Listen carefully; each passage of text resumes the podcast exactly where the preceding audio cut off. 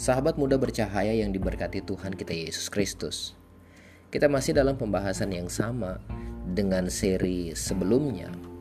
Mana yang lebih penting bagi kita, proseskah atau hasil akhir? Saya merasa bahwa keduanya penting.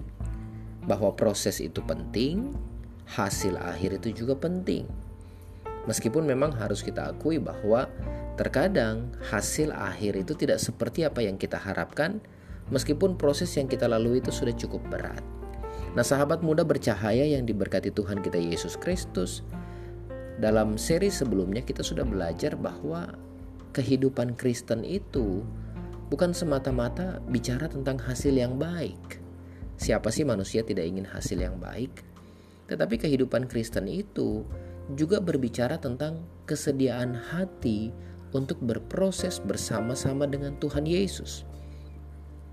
Kenapa ini penting kita pahami?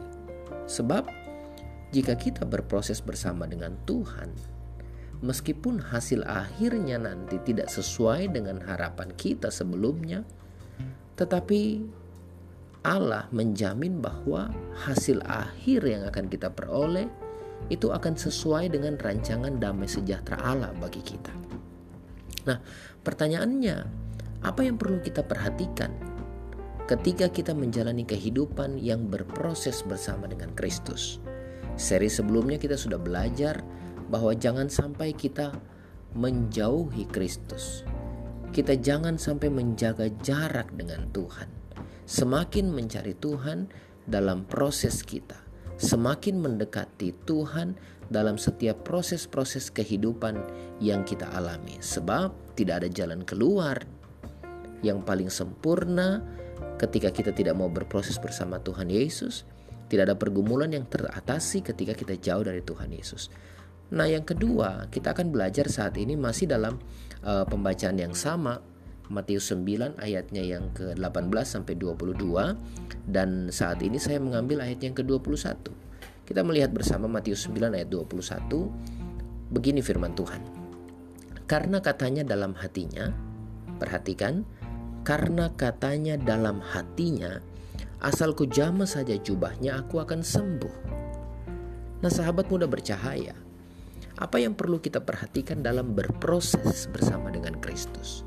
Hal yang kedua yang kita pelajari saat ini, kita harus memiliki kekuatan yang bersumber dari dalam diri.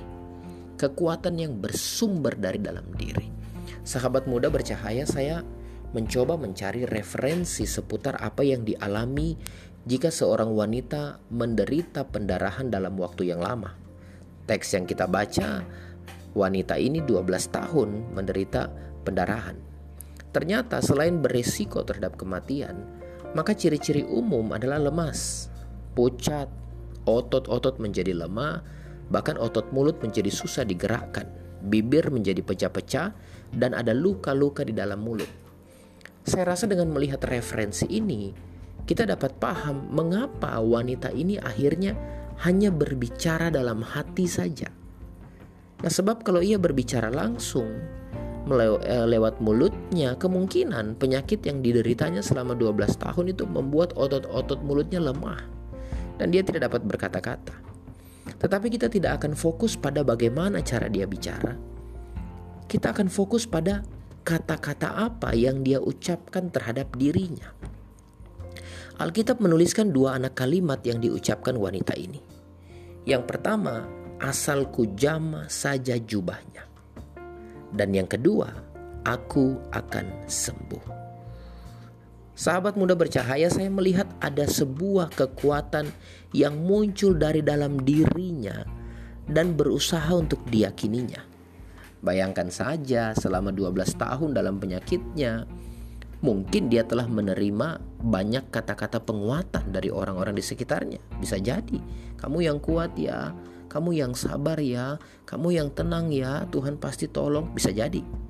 Tetapi ingat bahwa ternyata kekuatan yang sesungguhnya itu itu akan lahir dari dalam diri, bukan dari orang lain. Perhatikan bagian ini.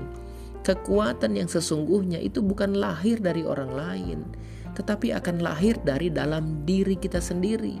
Jadi jangan keliru sahabat muda bercahaya.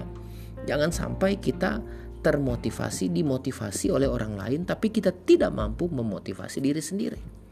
Nah, kalimat wanita ini bukan kalimat asal-asalan, loh. Kalimat wanita ini merupakan sebuah proklamasi imannya, lebih khusus ini kekuatan keyakinannya bahwa dia pasti sembuh. Coba lihat bahwa wanita ini tidak saja mengharapkan hasil yang baik, tetapi dia bersedia menjalani proses dengan kekuatan yang berasal dari dalam dirinya, dengan motivasi yang lahir dari dalam dirinya. Apa yang dapat kita pelajari, sahabat muda bercahaya? Kehidupan Kristen ini sering kali mendapat tantangan berupa realitas. Artinya, ada saat di mana realitas itu seolah menggoncang keyakinan iman kita. Bukankah banyak orang-orang akhirnya tidak bersedia menjalani proses karena beratnya tantangan. Dalam kasus ini, kekuatan atau keyakinan kepada Kristus harus mengambil tempat yang dominan. Wanita yang pendarahan itu diperhadapkan dengan realita. Ada proses yang panjang yang harus dilakukan dan dilaluinya untuk kesembuhannya. Tapi kita lihat bahwa keyakinan dalam diri wanita ini mampu menepis semua realita, bahkan realita-realita yang menyajikan kemustahilan untuk dia dapat mujizat. Kekuatan dalam dirinya mampu membuat dia melewati ini. Keyakinan bahwa Allah sanggup menolong menjadi kekuatan utama dalam proses yang dia lalui.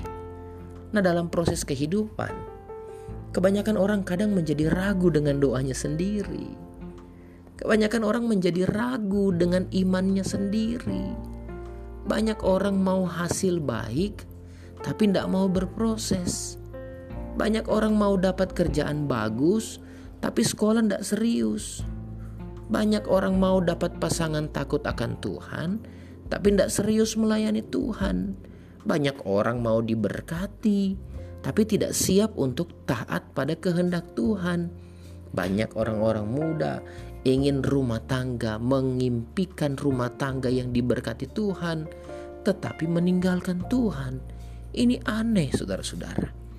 Nah, wanita yang pendarahan ini mengajarkan kita bahwa keyakinan dalam diri itu merupakan kunci utama dalam proses kehidupan.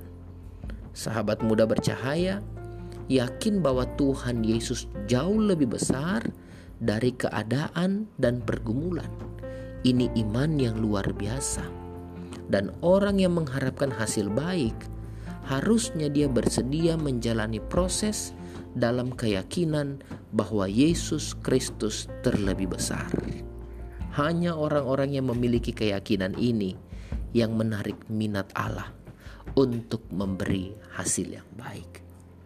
Memang hasil tidak pernah mengkhianati proses, tetapi ingat hanya orang yang mau berproses bersama dengan Tuhan, yang memiliki kekuatan dari dalam diri, yang memiliki iman percaya dalam diri kepada Tuhan, yang akan menikmati hasil-hasil yang baik.